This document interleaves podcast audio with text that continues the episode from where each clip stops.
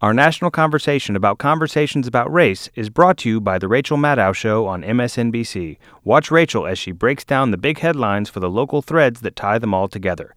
It's The Rachel Maddow Show, covering America one story at a time. Weeknights at 9 Eastern, only on MSNBC. Hey, Panoply listener, looking for more podcasts for your playlist? Check out the Vulture TV podcast for great discussion about the latest TV shows, or check out Sex Lives for fascinating conversations about sex. You can find them on iTunes, panoply.fm, or on your favorite podcasting app. The following podcast contains explicit language.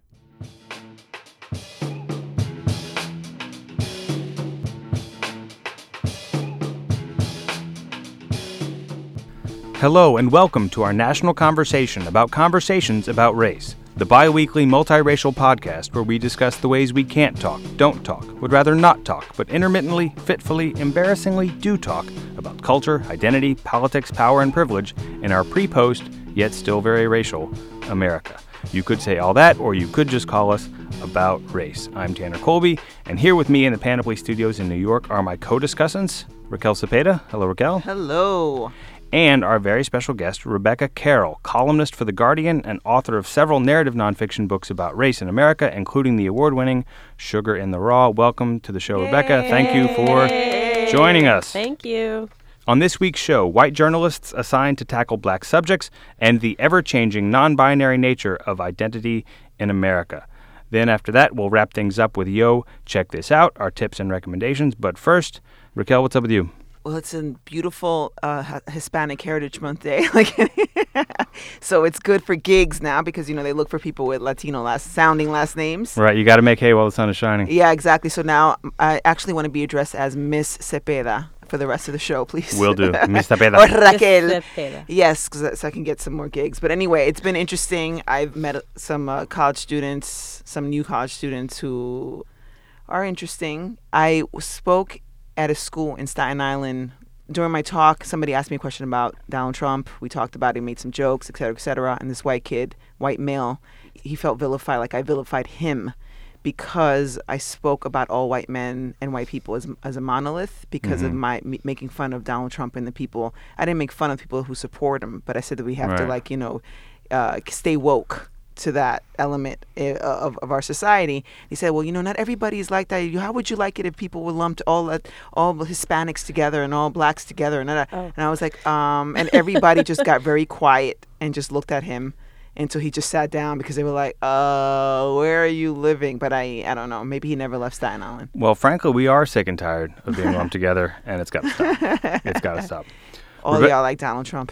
Rebecca, any news to share with our listeners? What's you know going on what's with you? funny? It's funny you should ask what's going on with me because I, I was thinking about this after um, Raquel invited Yeah, me to be on the show. This we're coming up on maybe what what will mark almost exactly a year that when that time when I wrote um, that piece in the New Republic about leaving mainstream media after a series of racially charged incidents throughout my career, which sort of together culminated in like the anti it gets better sort of like it gets a lot worse homie. Right. um, and so i put out this battle cry that i needed to t- sort of take a minute and step back out of the mainstream newsroom proper. Obviously i still write a column for the guardian but not in the space. And so um, in the past year i've been working with a nonprofit organization a really lovely nonprofit organization. But what i realized is that nonprofits particularly those that are serving black and brown communities, are fueled primarily by white guilt, mm-hmm. whereas mainstream media outlets, particularly in this time where race and racism are like clickbait, are are driven by white privilege. And so it's sort of just a matter of what I'm more accustomed to. and I realized that I'm I'm more adept at managing white privilege because I grew up surrounded by it and so I'm bilingual in that way, but also mm-hmm. mm. white privilege you can there's a chance that you can call it out and have there be some accountability and have that person experience something other than guilt because it's not really about guilt. And also, once the white folk goes into the guilt place, it's really hard to reel it back in. Yeah. Because it's self-serving. Right. Mm-hmm. So, so I'm looking to make some moves. I don't know what's next on, on the horizon, but it's but it's funny that it, that it, it's just about a year exactly that I've been out. So we'll we'll post that article for people Yeah, for our we'll put- listeners to be able to refer back. Right? Sure. Re- re- yeah, refer back to. So I have uh, some some What's up with you? some Can I fun, ask? exciting news. You can. What is Yeah. going on with you? What's me? going on with you, Tanner? So I just I just found out yesterday. You know, uh, we announced last spring that the Raytown School District in Kansas City had picked up my book. Yeah. Some of my best friends are black for their ninth grade curriculum. Yes. And I just found out yesterday that the MCC Metropolitan Community College in Kansas City has picked up my book for That's its one campus awesome. read next year. Yay. So that'll be Awesome. fun Awesomeness. and be uh, some curriculum stuff going on around that. So. Uh, You should we'll have like some. Skype sessions with them. I should know. I'm doing Skype sessions. There's a Rockhurst University. There's two classes doing it. This is all, by the way, the result of one librarian, a very lovely woman named Angel, who is Shout a, out a to sh- Angel. Shout out to Angel, who is a big proponent of the book and is basically just telling everyone in any decision-making capacity in Kansas City that that they should read it. And So, it's so, been a- living up to her name. yes, she's living up to her name. Also, they're librarians, man. You gotta love. the Yeah, I you librarians. gotta love love librarians. librarians. And so, we're not just saying that because we want to move our books. It's, right. it's- we do I love, love how passionate they are. They can be. Yes. So, our first topic today is this past week, Jennifer Senior, a contributing editor at New York Magazine, published an excellent piece, I thought, called The Paradox of the First Black President, looking at criticisms and thoughts about Obama's presidency from black leaders. And we're not actually going to talk about that. We're not going to talk about Obama. What we are going to talk about is the fact that Jennifer Senior is white, which prompted New York Post writer Jozen Cummings to write a post at Very Smart Brothas asking why, more generally, not just about Jennifer Senior, but why white writers consistently get assigned subjects about race while qualified black writers go unrepresented in major publications. The same criticism last week was also leveled at Vanessa Grigoriadis, who wrote The Passion of Nicki Minaj for a New York Times Magazine this week about being another white writer who fumbled a subject about black culture. And so here we have a situation that has been a constant, and goes back to your essay that you wrote for The Guardian last year about being fed up with the racial politics for of the New Republic, actually. Yeah, for the New Republic, Yep. um, about being fed up with the racial politics of newsrooms. Rebecca, if you could, for our, our listeners who aren't journalists, what's going on in newsrooms? How do these editorial decisions get made? How do these assignments get handed out? And why does time and again this problem keep coming up where writers of color are shut out and these subjects, even when they do get covered, are covered by maybe the wrong people? So these two specific examples are very particular. I- can, at full disclosure, I know um, and am friends with Jennifer Senior, who wrote the Obama piece. I saw drafts of the of the story. She, uh, you know, asked about resources and folks to talk to, and ran certain lines, and was very, very did her due di- diligence. Was very concerned about being a white writer, writing about Obama. That said, New York Magazine has zero black editors and senior black editors or writers, and that's one of the reasons also that Jen had reached out to me. But it's been written about, it's been talked about over and over because it's a very particular way of looking at New York, that magazine. It's very much Oh, like man. we are going to decide from this sort of space of whiteness and hipness before hipster that word and that idea because hip is very different than hipster Yes. but we're going to decide how we're going to anoint new york city and how it's going to look and how it's going to be the whole strategist that whole section is like it's a lifestyle magazine And also mm-hmm. the way they cover gentrification. I mean, oh my god I feel like you're taking me to church on a Friday because you are. I mean, I'm to see it be covered one way over and over and over again. It wouldn't be as, as infuriating if they had different perspectives. right Which brings us to the how do the what's the editorial process? okay so Jennifer Senior uh, is, has just left. She's replacing Janet Maslin at the New York Times, going to another publication that we'll talk about. But has you know has has interviewed Obama before. Is a very solid. Uh, I mean, one of the hardest working journalists I know, and very solid with politics. And you know that they had been talking about the piece because coming to the end, it's an obvious piece to write. If there had been any black editors, or I mean, I'm I'm trying to think of what it, how it would have gone down. But this is an example of what I was saying earlier about how mainstream media is sort of propelled, driven, anchored in white privilege. I know for a fact that the editor in chief of the magazine wants it this way. That's how he wants it to be written. That's how it, you know, and had all sorts of ideas of how it should be put out there. So far as the title, I think that there was an issue about the title, which was it was always supposed to be the paradox, but it ended up being what Obama didn't do for black folks. You know, mm-hmm. essentially like Piers Morgan, Rupert Murdoch, kind of like a white person saying, what is it what does the president need to do for black people when black people had no agency at all in that questioning mm-hmm. of how that was so how it would go down usually in a situation like that, you know, if you catch wind or if you're a senior editor and you're in the editorial meeting, you're like, well, I maybe like to write that. You are put to task. How good are you? How You- You're can- saying if you and you're a writer of color, right? writer or editor yeah Of color, so i'm yeah. saying what if there was a black writer senior black writer or editor at new york magazine in the eh, you know at the editorial staff meeting the idea comes up the one black writer says i think maybe i should write that I would mm-hmm. like to write that, not just because I'm black, but because there's a certain sensibility. I mean, I wrote about this also in, in that piece for the Right. for the New Republic, mm-hmm. which is um, when I was a TV producer wanting to book a segment with a famous black actor, not just because I'm black, but I know that when you enter into a space that is all white and you are of color, it's kind of nice to have somebody who looks like you. I mean, um, that's just, you know. To have somebody to non-verbally So it's like, communicate so rather than have Obama think, okay, here, the, this white magazine, predominantly white magazine, it is a white magazine, is going to come and interview me. I know what, exactly what's going to be said, exactly how it's going to go down, exactly how it's going to be presented. A black writer, even a young writer, who would, co- you know, doesn't have to be, you know, someone, a veteran or someone, to have a bl- young black rookie or a writer would come up to to interview Obama. I mean, that would be like a refreshing approach. But that's an uncomfortable approach, and that's ceding power, and that's not what what most newsrooms want to do. So, what are some of the, other than the, the, the TV producer thing, what, both of you, what are some of the most egregious examples of newsroom bias you've experienced? I've had so many. I had to look at this. Look at these are all my notes. Or you had right? to make- or just pick but the- I'm not pick gonna, top I'm not, two. I'm not gonna. Yeah, I'm not. I can't go through. Yeah, because I also bowed out after a while. I was just. I couldn't take it anymore. Um, the co- being condescended to was like it was just taking a toll on me. And I, after a while, there was one day when I was just talking to an, uh, my boss, uh, who publisher of a magazine I used to work for. And I remember going like this and scratching my head, and clumps of hair was coming were Yeah. was coming out, and I had alopecia. I like if you can imagine some bald spots on my head. I just couldn't take it anymore. Yeah. Um, but I had to take it because I, at the time I was a single mom. But I remember, you know, when I was the editor of Russell Simmons One World, um, meeting with other very high level executive placement people at these companies. And I remember one time this lady asked me, Well, do you know how to interview white men? And I'm thinking to myself, like, I want to say, I want to fucking punch her right in, in the mouth. And I can't do that, but that's what's going on in my mind because so many things. Are, and I'm thinking to myself, was Sting white? Because I mm. think he's. I mean, I've, and I don't want to have to like name drop. I've interviewed people from you know mercenaries in Sierra Leone mm-hmm. to to international global big stars and stuff. But I don't say anything because I just like I feel like I imploded. And it was kind of like the la- I almost didn't want to be a, like a writer or, or an editor, and I didn't want to be that anymore. See, I said the stuff. That's what. See that, and that's you know. It's, Oh, that's a- one time I didn't say it.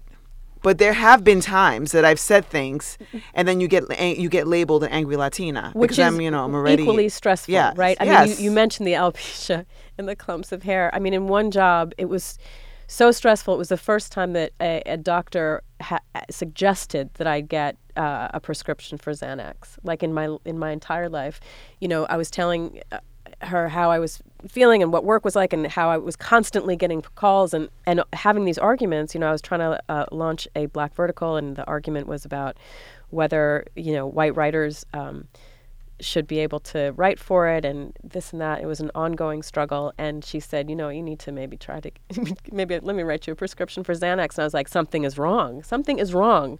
yeah, you want Klonopin. Well, whatever. What did you whatever say? I said you want may Klonopin.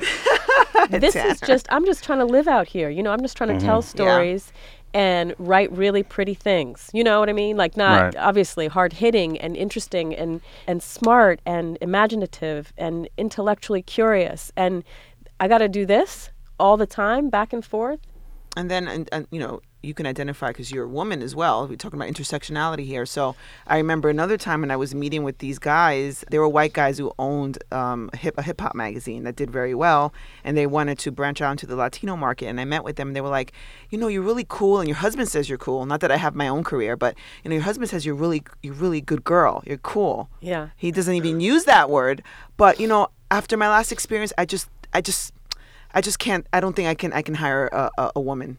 And then you know, you you know, you're you know, you got that fire. So I just got up and walked out. I didn't even say goodbye. I didn't say anything.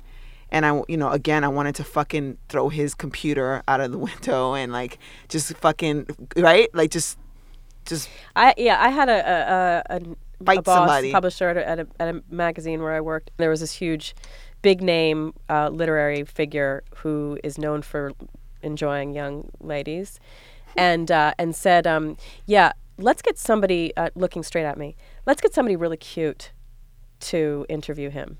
Now, I mean, one, I could interview but went right o- past that. Like, n- no, it doesn't matter, that, you're, capable. experienced or, Yeah. or capable, and also probably not cute enough or young enough for this particular figure. Right.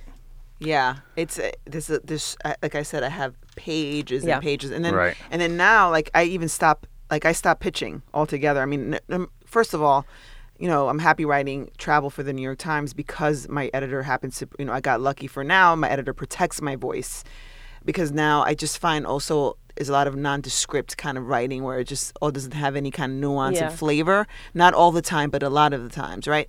With a lot of exceptions. I don't want to say that about. it. Yeah. I don't want to make a blanketed statement because you know, um, it's just not true. But it's a lot of times, you know, I have to come in even now after writing for over, tw- you know, for 20 years, but being recommended by a white dude. Mm-hmm. Sometimes you pitch and pitch and pitch for a one-off doesn't really pay anything, right? But they, you know, like I remember I was trying to pitch a story about, you know, getting basically my life canceled. Like, you know, Cristela Alonzo said that when she got her life canceled on her sitcom. You know, I had my book. Remember, I told you that. I, mean, I told everybody this that uh, Barnes and Noble and Simon and Schuster were at an impasse. They were having some kind of beef, and Barnes and Noble just canceled all the orders of my book a couple of weeks before it came out. So it's basically like having my life canceled because even today, over sixty percent of people who buy books, even online, will Yeah. see it first in Barnes and Noble. So if you're not in there, it just kills Right. you, right? Anybody can identify with that, you know. Like even if you're not in publishing, you can identify with having something canceled or having being challenged. Right. I pitched and pitched and pitched and pitched, and even white guys were like, "Yo, this is a good story," you know. And they were like, well, maybe a one-off, but you know, write it out and see. Maybe write it on spec. And I can hear that the person was really young. I was just like, "Fuck it, I'm not doing anything." So Yeah. I kind of bowed out in the same way. So yeah, so I mean, I it bowed tired. out, It's, but it gets tiring. it's it it's exhausting and i was sort of you know it was this kind of but i realized also that it was very much about like i had a girlfriend say you know what girl? Just think of it as a sabbatical right? Just take some Exactly. time take a minute. Because i was like i'm never ever ever. But the truth is is that stories and storytelling and journalism is where my heart is. Mm-hmm. So i feel like podcasts like this conversations like this we ha- we, we we have to keep talking. We have to have th- there be accountability. We have to have those bosses who, I mean, they're not all going to get there. You know, I mean, it's like what I do, what I ha- what I deal with in my family. You know, I have a lot of difficulty talking with certain members of my family about race and what's going on, and you know, the lack of consciousness and energy and intellectual curiosity or interest. Not everybody's going to evolve with us, but we we really do have to try to keep bringing them. Engaging. Yeah. Yeah. So here's here's another question, which is, uh, uh, you know, gets to some of the sort of the paradox of this, which is, you know, Cummings' point that black voices aren't being represented is, you know, well and, and good and true and obvious. At the same time, you do hear the, the constant cry that white people need to stop avoiding race, white people need to tackle, it, white people need to engage with it, which ostensibly is what Senior and Vanessa Grigoriadis are doing here to to, to various success. I, I, I think. Jennifer Senior would far more successfully. I think Grigoriadis did some made some missteps that she's been called out on for doing it poorly. So at the same time, it seems to me that we have a paradox of having too much white POV on race and at the same time not enough. What should white people be doing? I do this. I do what these people are doing. So th- I mean, am I doing what? What should I should don't I be think it's POV. I mean, I think if you're a journalist and you're reporting on, you're not, it's not your point of view. You're actually doing the work of chronicling Mm-hmm. another person. Actually, I mean, I think in the case of seniors piece, I would love to. I mean, Go I'd ahead. love to know if she talked to any black folks about about before talking to Nicki Minaj. I'd love to know what her experience is, how immersed or interested. I mean, you know, there's. I'm not going to sugarcoat it. There's a way to mm-hmm. do interest in black and brown culture, and there's a way to not do it. Mm-hmm. Right to go in, Grigoriadis is is she's a, a an you know a very an very accomplished writer, accomplished yeah. profiler, Yes, especially she writes a good profile, and there were there were moments in that profile that I thought were beautifully written. I thought it Mm-hmm. was very. I was very entertained, just because Yeah, of the I mean, missteps, just- but also because of the well, writing that part was, was, good. interesting. The writing was very yeah, very the writing strong. was strong. right? Yeah. Uh huh. Um, and I s- completely understand why she was assigned to the piece, but m- I felt from beginning to end that she had no idea who she was up against, what she who she is, was contending with, that she hadn't really done her homework, that she sort of walked in there and was like, I can handle this. I, I wish they would have had like somebody that was a veteran in kind of the hip hop in the world of chronicling hip hop. I remember. I mean, yeah, I remember like you know I'm gonna say back in the day, right? Dream. Um, I remember back in the day, many women were like uh, Joan Morgan, for instance, Dream, myself, a lot of different you know women were chronicling hip hop. But it's funny because once you write about hip hop back in that time, because it was something that that editors, white editors, didn't want to embrace in the mainstream, you were a hip hop journalist, and that was it. So you weren't allowed to interview, let's say, for the lack of a better phrase, white you know businessmen, unless Yeah. they were rappers, right? So you kind of like got put into this box, and then all of a sudden, not writing about hip hop and hip hop culture Yeah. became you know you're risking being irrelevant now if you're not writing about that so it, there's something in the writing even though I was entertained by her piece and I'm and I like a lot of the writing that's out there but there's a nuance and there's kind of a thing that's missing um, Yeah. especially when I read about let's say that um, I read about well hip hop or like black culture for example um, Beyonce a pop star like Beyonce when I read about her in Vanity Fair I remember how flat that piece was, and I was like, wow, if I would have had that time, that access, I know so many, you know, women that would have, like, you know, women of color that would have turned that out. Yeah, I mean, I liked I liked the idea that it wasn't a usual like some. Oh, I mean, if I had been the assigning editor, I would have thought of you. I, I would have thought of Dream. I would have thought of Joan Morgan. But I liked the idea of choosing someone who was not necessarily the right fit because I think sometimes that mm. dynamic can bring something really interesting out. Mm-hmm. That particular profile writer. I mean, I followed her work and I know sort of how she does, and I also sort of know. I mean, I could feel. Uh, It was palpable to me how she entered that room. I mean, I felt like she I was there with her. yeah, no, but I but I felt like she Mm-hmm. did not look at Nicki. I mean, it reminded me, it just reminded me of the white girls that I grew up with in high school who would look at me in this way, like, "You are so boss." I mean, they wouldn't say that then because that's a word that comes out now. But you are so, you know, whatever. But in their head, they're thinking, "Thank God." I don't. She doesn't have anything I need. Thank God, I don't need to have you know my my skin or my, th- those hips or, or that booty or whatever. You know, I'm again, I'm using words that I would use, but not that these girls would use. I mean, and I could just I could feel that lack of. Um, I'm not going to say cultural conversancy, but but that's what I think. That's what I feel like. I like it, she didn't know. She didn't know how to how to come to how to step to Nicki, and Nicki let her know. Yeah, and I think she's just frustrated because of the way, you know, she's been kind of portrayed as far as this particular story. Because, you know, she went in there talking about the drama with um, uh, Miley Cyrus and, and and the would-be drama with Taylor Swift until she apologized about, you know, VMA and not getting nominated for the vid- video of the year.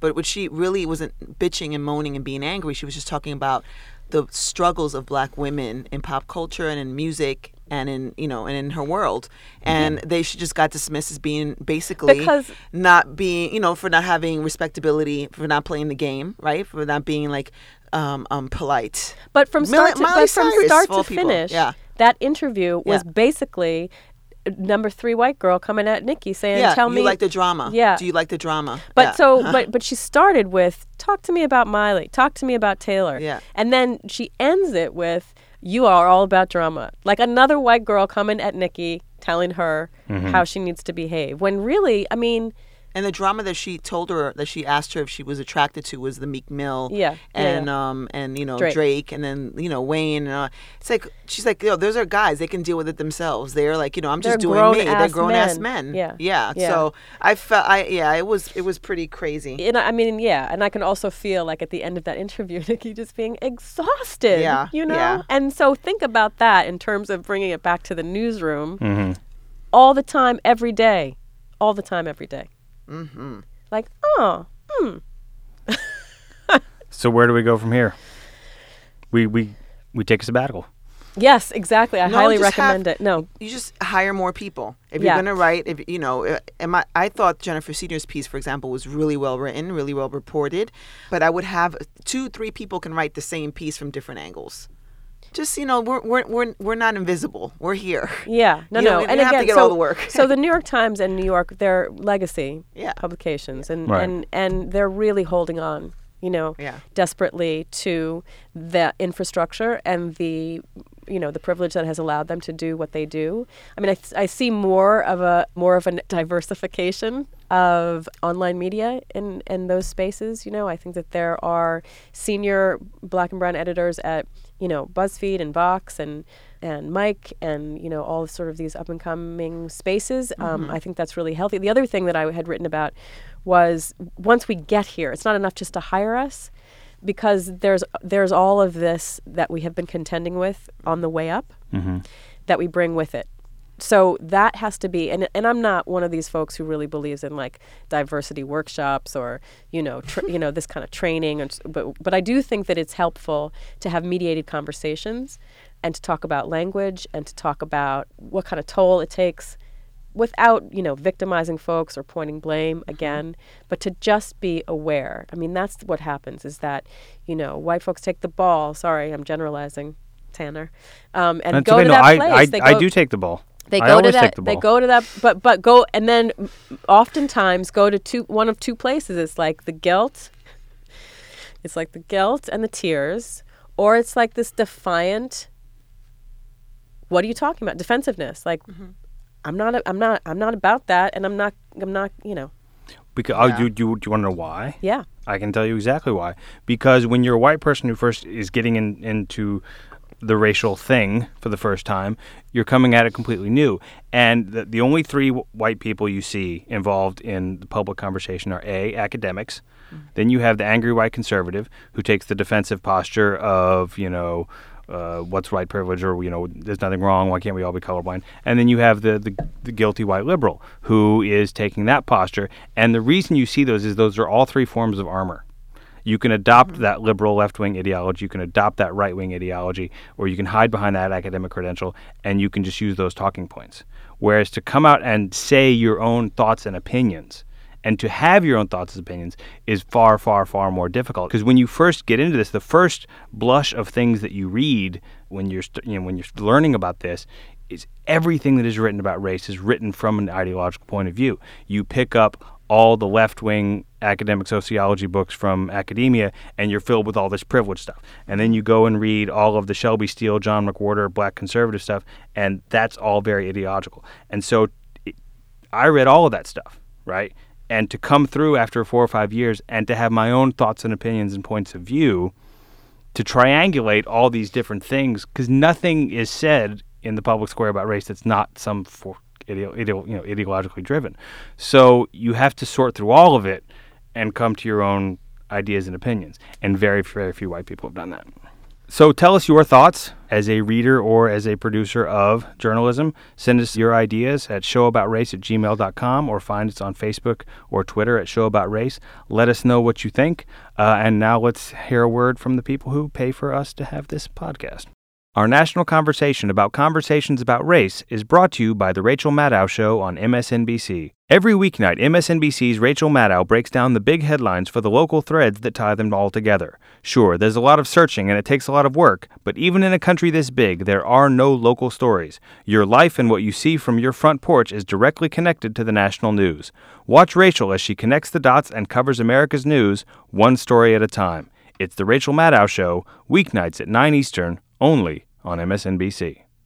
So now we are back, and Raquel Cepeda is going to take the next leg. So, uh, Wesley Morris, a critic at large for the New York Times Magazine, recently penned a provocative piece titled The Year We Obsessed Over Identity about our society's shifting selves and about being in the midst of what he wrote is a great cultural identity migration, and where he argued that our, quote, rigidly enforced gender and racial lines are finally breaking down. We have indeed been in flux as it relates to gender and sexuality.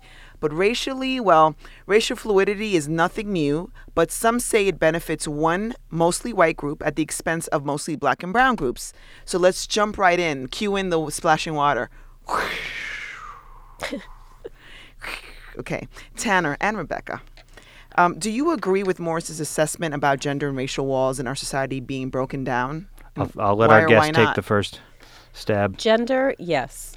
Race, no. And I don't necessarily um, think it should be broken down, but I do see a lot of a lot of opening, widening, broadening thinking and defining when it comes to gender. Um, I don't really know kind of how to ju- how to jump in about why I don't think it's happening with race and why I, I think it shouldn't. So Tanner, why don't you you respond and then I'll get my thoughts together on that. I will agree with you on on the gender uh, and sexual identity point, and some would disagree with you on the racial thing. I don't think it's happening. I think the seeds are planting to where it could happen or is going to happen. I think we're at the very beginning of it, and I think in 40, I think 2042 is going to provoke some interesting changes in this country, and I think you could substitute the headline for Morris's piece, and you could just say melting pot colon still working which is that different groups and cultural Yes. identities and everything just keeps clashing into each other and it's difficult and it's awkward and it's bad but it also produces something unusual and unique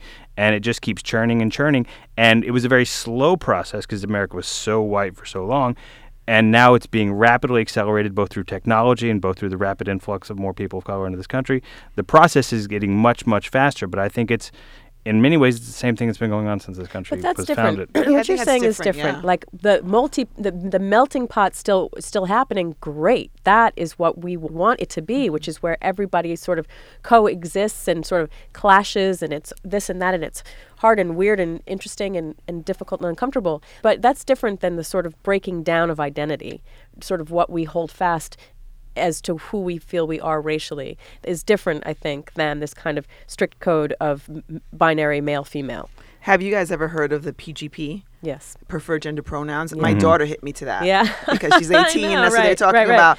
And it's basically gender specific pronouns, um, gender specific, gender preferred neutral. gender pronouns. Yes, preferred, but it, it's yeah, it's preferred gender pronouns. So there's three major ones, and there's like a it's like a growing list of them. But it's she. I would identify as she her. You'd probably identify as he him, and then there's they them. And it's really interesting how they're you know how her and her collective and her generation are like you know really challenging gender. But i even asked her this morning like do you feel the same is true for race? And she was like uh hell no. No. Hell no. But I knew that conversation would arise because I remember, I mean, I don't know how you guys felt when you first saw um, Caitlyn Jenner on the cover of Vanity Fair, looking smoking hot, by the way, and coming out and saying, you know, this is me. I was born this way, but this is how I, this is me. This is who I'm going into. I remember, um, you know, having several conversations with my girlfriends and just, you know, folks about now, I bet you this is going to happen with race. I bet you people are going to start saying, well, I was born a different race. I feel like I was born, like I was waiting for that moment to happen. And then, you know, um, the word transracial got t- tossed around. And I wanted to, like, you know, uh, which trans- transracial meaning Right. that you're of one race and you're an adoptee that's of a different race than your parents. But I no, you don't use that word, right? No. So when I was coming up, it was like interracial, interracial adoption, like trans. Intraracial adoption? Inter. Interracial. yeah, it, like a race goes uh-huh. into another race. Okay. Right? Trans, like to me, evokes the idea of kind of movement or a broadening or an expansion of race and races together, which was not going on at all for me. Like I was going into a race and losing contact with all of the all of the other one. Um, but but I think that that I mean, and, and I too have talked with girlfriends and folks and in friends in in the trans community and and uh, you know black and brown and white folks. You can't say that you are born in a different race.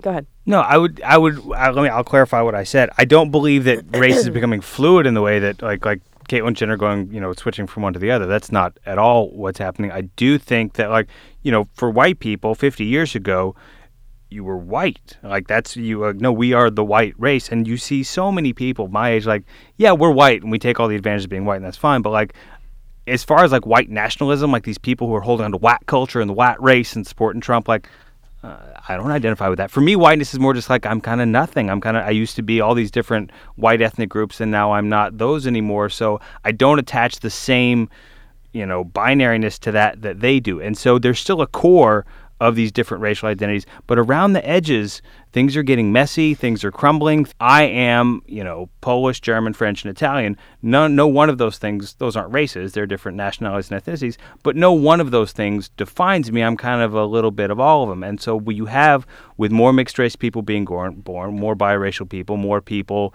growing up born of one race or culture, growing up in a different race or culture, the boundaries are getting muddier. different So, yeah, culture, I not mean, race. yeah. Because, but you know what? 50, just you said 50 years ago. Just reminded me.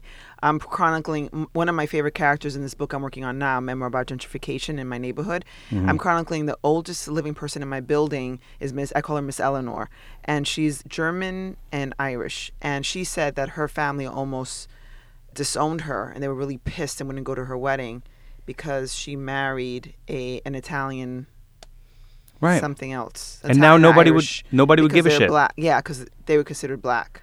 Right. So it just is interesting how that's seen, but I think that's very different than what we're talking about today about this whole like Dolezaling for if you will race. Well, I'm Dolezaling and going back and forth Yeah. with fluidity, yeah, that's, different. nonsense. But also, Tanner, I would say to you, that's great that you don't identify with that kind of binary of whiteness. I'm very pleased to know that, and I think that's also why you have are having this conversation and and other conversations, and probably and hopefully it will affect how you raise your your children. But you know, the idea, and, and I was wondering about this because Jesse Williams recently talked about the privilege he has as a biracial person, and I wondered if that was going to swing back the idea of biracialness coming into into vogue. Because when I was, you know, sort of in my early twenties, people talked a lot about biracial and biracial and proud and the tragic mulatto.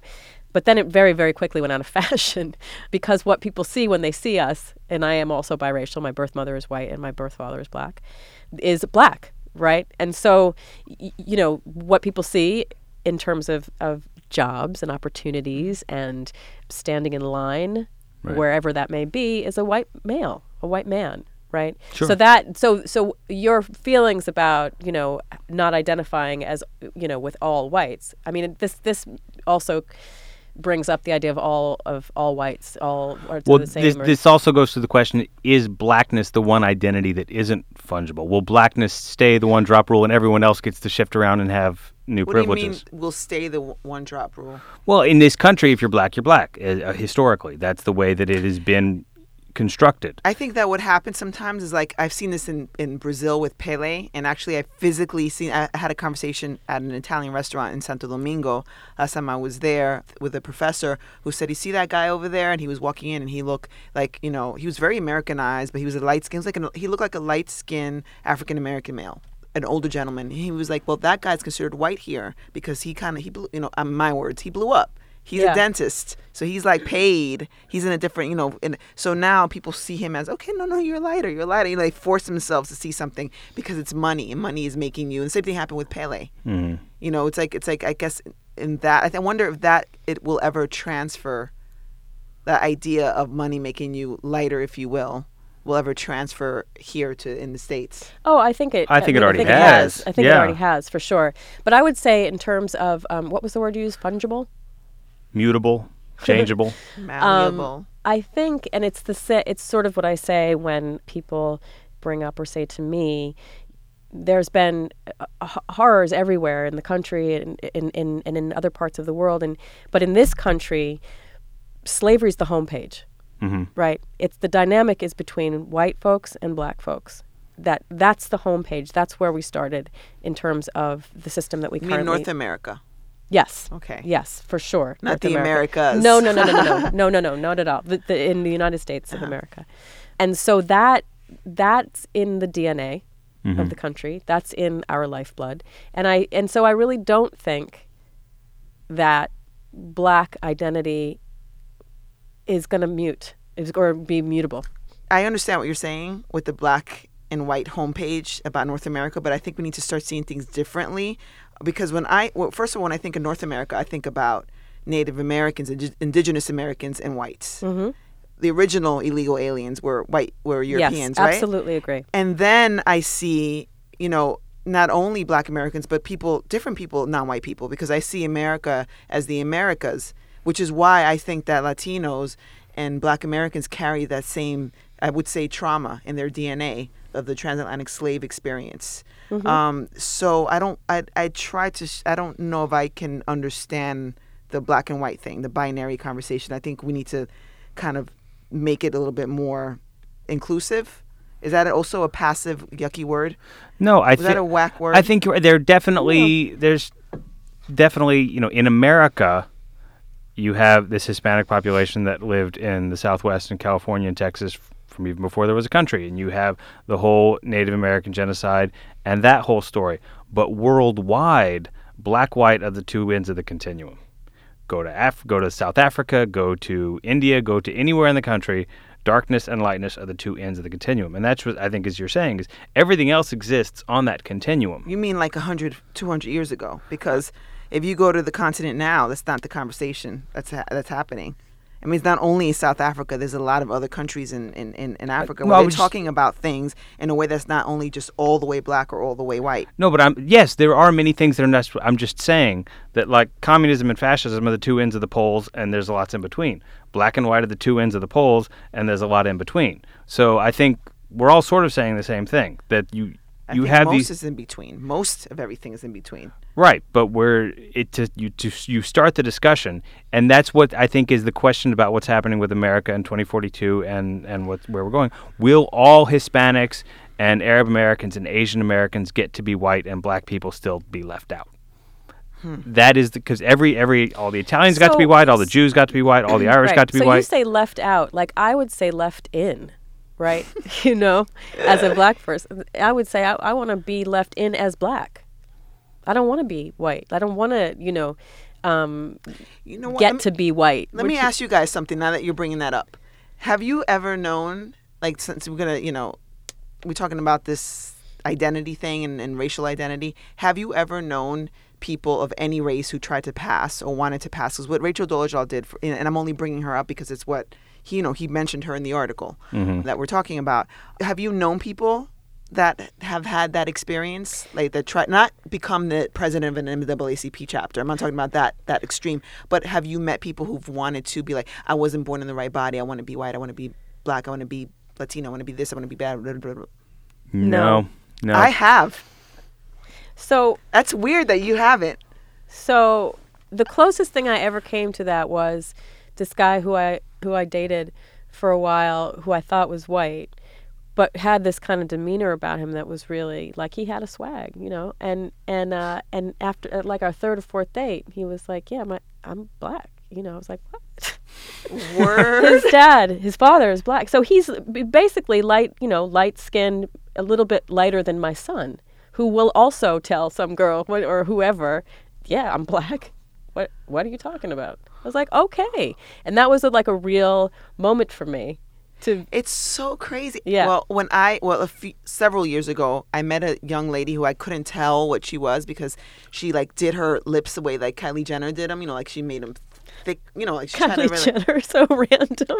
Yeah, but you know how Kylie Jenner did that. You know how they make fun of her online Yes, with the with the lips and uh, and she's like you know had the swagger. Her daughter is biracial. Her husband at the time was um, black. And I remember just talking to her and like trying to find out like you know more about her background, just getting to know her. Whatever she was uh, living in my neighborhood at the time, and she had the cutest daughter. And I was just talking to her, and she was like, I was like, so you're oh you're white? She was like, yeah. She's like, I fucking hate being white. And she just said it with so much rancor, como un rancor, like a like so much anger, right? That I was like, okay, well, wh- wh- how did that happen, right? Because you get like, you know, her parents had like a house in Cape Cod, you know, she's like, she's fine, right? So I'm like, why would you want to be anything else? I mean, you're you're you're you know you're doing well. She said, well, because I took a, a history course in college. And when I found out about you know our true history, it just made me so angry. I don't want to be white anymore. And, uh, then I have a friend now who's Latina and something else. She's mixed, but she looks very much like you know, just let, let like she's a beautiful Latina woman, and she's like, I'm a white girl stuck in a Latina girl's body, and you see her running like a lot and trying to get skinny, and uh, and I'm like, but why? You're so beautiful. Da- uh, We are who we are, whatever, you know. And she's just like not comfortable, and she's like, if I could be born again, and uh, so I don't get that, but I have I don't think Dolezal is like the only person going through it, but I I usually meet it with white women wanting to be something else. Ve- This this time with this Latina is the only time I've ever.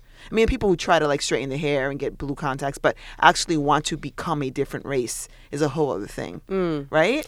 Yes, it it's is a different thing. Yes, it is. Performing black and brownness is different than than Yeah. than actually be like transforming yourself. I think. Yeah. Like trying to, pr- pr- right? Like Oh, very much. I mean, and that brings up, you know, what Rihanna said uh, in in her Vanity Fair interview Yes. about how it was sort of heroic. Is that what she said? Well, so okay, so Rihanna likened her to you know somewhat of a hero, like Rachel Dolezal.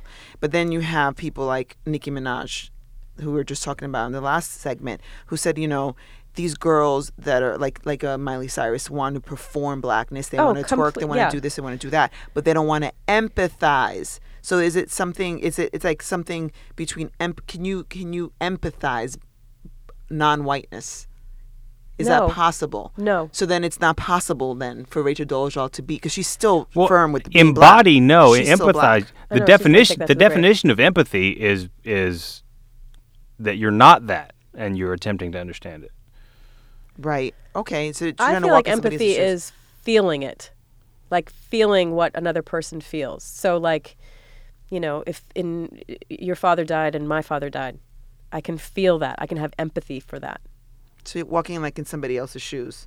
Right. That's what you're saying. Yeah. So I think we're all saying the same thing again with that. But, with but with Miley and and I mean particularly Miley, you know, it's definitely I can do this. I can move in and out. I can come in and out when I want to. And not only can I come in and out when I want to, but I can use these black women as props. I can use who, who, I can use black culture, culture, yeah. however I would like to use it. I mean, and I thought about what Rihanna said in- in terms of Dolezal, too. On Ri- uh, to to just put some accountability on Rihanna. It's like, yes, being black is a cool thing to be, a great thing to be. Says someone for whom being black has been great.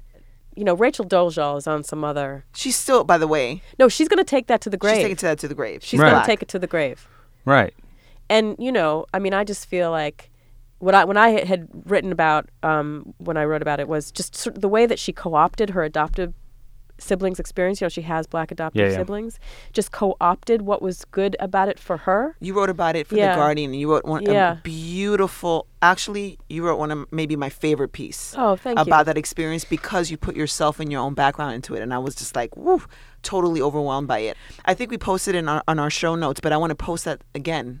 but so i just feel like th- for her to take on what was good about the blackness from all that her siblings knew was so the opposite of empathy the Yes. opposite it was the opposite of empathy of hey you know and and for me having biological white siblings um, my parents biological kids who have never had any interest really at all in what it feels like to be black in america um, and sort of you know willfully colorblind and you know to the the opposite end of the spectrum of Dolezal where she is like i see you and i'm going to take what I want in your identity.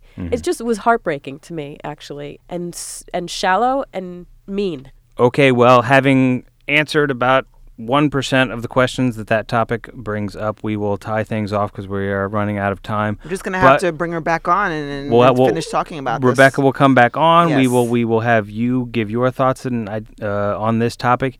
Is racial identity changing? Uh, how is it changing? What's going to happen uh, in the future? And what do you think of our current moment? Uh, read the Wesley Morris essay in the New York Times Magazine and send us your thoughts. Uh, voicemails or emails at showaboutrace at gmail.com or find us on Facebook and Twitter at showaboutrace and tell us what you think. And finally, today, yo, check this out our tips and recommendations. We will go first to our guest, Rebecca. What do you have to recommend to listeners today? I have two things one old, one new. The old is The Roots How I Got Over, both the album and the song, because the album has that, you know, crazily, uh, untouchably bizarre and elegant collaboration with Joanna Newsom. Um, right on. But also the title track, How I Got Over, the refrain is Someone Has to Care. You know, the first line is Out in the Street. The first thing we're taught is "Out- Out, out in the street, you know? Out in the street. You can't put me on the, Okay, on the sorry. spot, but I definitely know it. The first thing they teach us is not to give a fuck. That's what Yeah. it. That's what it is, and and that someone has to care. And I just think that that's so prevalent and has just been really moving to me of late. And then the newer one is Margo Jefferson's memoir Negroland, which I reviewed for the L.A. Times, and and I liked it very much. What I liked about it especially is that it was a, it, it's a different kind of memoir. It's not a traditional memoir. It's an it's a really un- unorthodox approach to. It's almost like um like an analysis of growing up in this what she calls the third race, which is you know light skinned upper class black folks in in this kind of bubble. But she she is as a critic, you know, she writes about it from an objective point of view, really. And then there's a couple of moments where she reminded me of of the book that I wrote that was taking a stab at memoir, which is called Saving the Race, in which I married personal vignettes with vignettes from the souls of black folk and then voices of contemporary black leaders, which I thought was brilliant. But if you don't say so yourself, that was a commercial failure. You know, I mean, I got blurbs from Howard Zinn and Studs Terkel, and it was very exciting. We thought it was going to do great, and but it was really, really hard to market. So, mm-hmm. so the, my point in bringing that up is that I think Negroland is an opportunity for personal memoir to have a different form. That's awesome. Raquel? Okay. Rachel? I'm gonna kick your ass. there you go. okay, so I'm gonna recommend an old book, but it's really one of my favorite books, like ever written. It's called The Lost German Slave Girl: The Extraordinary True Story of Sally Miller and Her Fight for Freedom in Old New Orleans, and it's by John Bailey. The, the, so the book basically opens up in New Orleans in 1843, in the Spanish Quarter, on a street lined with flop houses and gambling dens. Madame Carl recognizes a face from her past. It is the face of German girl Sally Miller, who disappeared 25 years earlier. But the young woman is property, the slave of a nearby cabaret owner. She has no memory of a quote white past. Yet her resemblance to her mother is striking, and she bears two telltale birthmarks. In brilliant novelistic detail, award winning historian John Bailey reconstructs the exotic sounds, sights and smells of mid 19th century New Orleans, as well as the incredible twists and turns of Sally Miller's celebrated and sensational case. Did Miller, as her relatives sought to prove, arrive from Germany under perilous circumstances as an indentured servant, or was she, as her master claimed, part African and a slave for life? That book is just, dun, dun, dun. It is off the hook. It's so good. It's so good. All right, mine is a little more uh, wonky and pedestrian, but there's a great new report out from ProPublica, The Color of Debt How Collection Suits Squeeze Black Neighborhoods. I just finished reading it. If you want to get even more angry about the legacies of redlining and, and how discrimination persists, check it out. It's important. Maybe we we'll get to that on a future show, but that's something definitely worth checking out. So, thank you for Rebecca Carroll for joining us today. We Woo-hoo! loved having you. It Thank was you. great. Thanks for having Yay. me. And our producer today is AC Valdez. Our research assistant and tech maven is Cody Carvel. Thanks also to Laura Mayer and Andy Bowers at Panoply. You can see its entire roster of captivating, compulsively listenable podcasts at itunes.com slash panoply. You can find links to the things we've discussed today on our website, showaboutrace.com. You can follow along with the conversation or join it yourself on Facebook or Twitter at showaboutrace, or you can email us directly at showaboutrace at gmail.com or send us a voice memo there as well. Check back in two weeks for the B side of today's episode to hear your thoughts on these topics. That's it for now. Thank you so much for joining our national conversation about conversations about race. On behalf of Rebecca and Raquel and the elusive Baratunde Thurston, I'm Tanner Colby, and we won't stop until racism is over.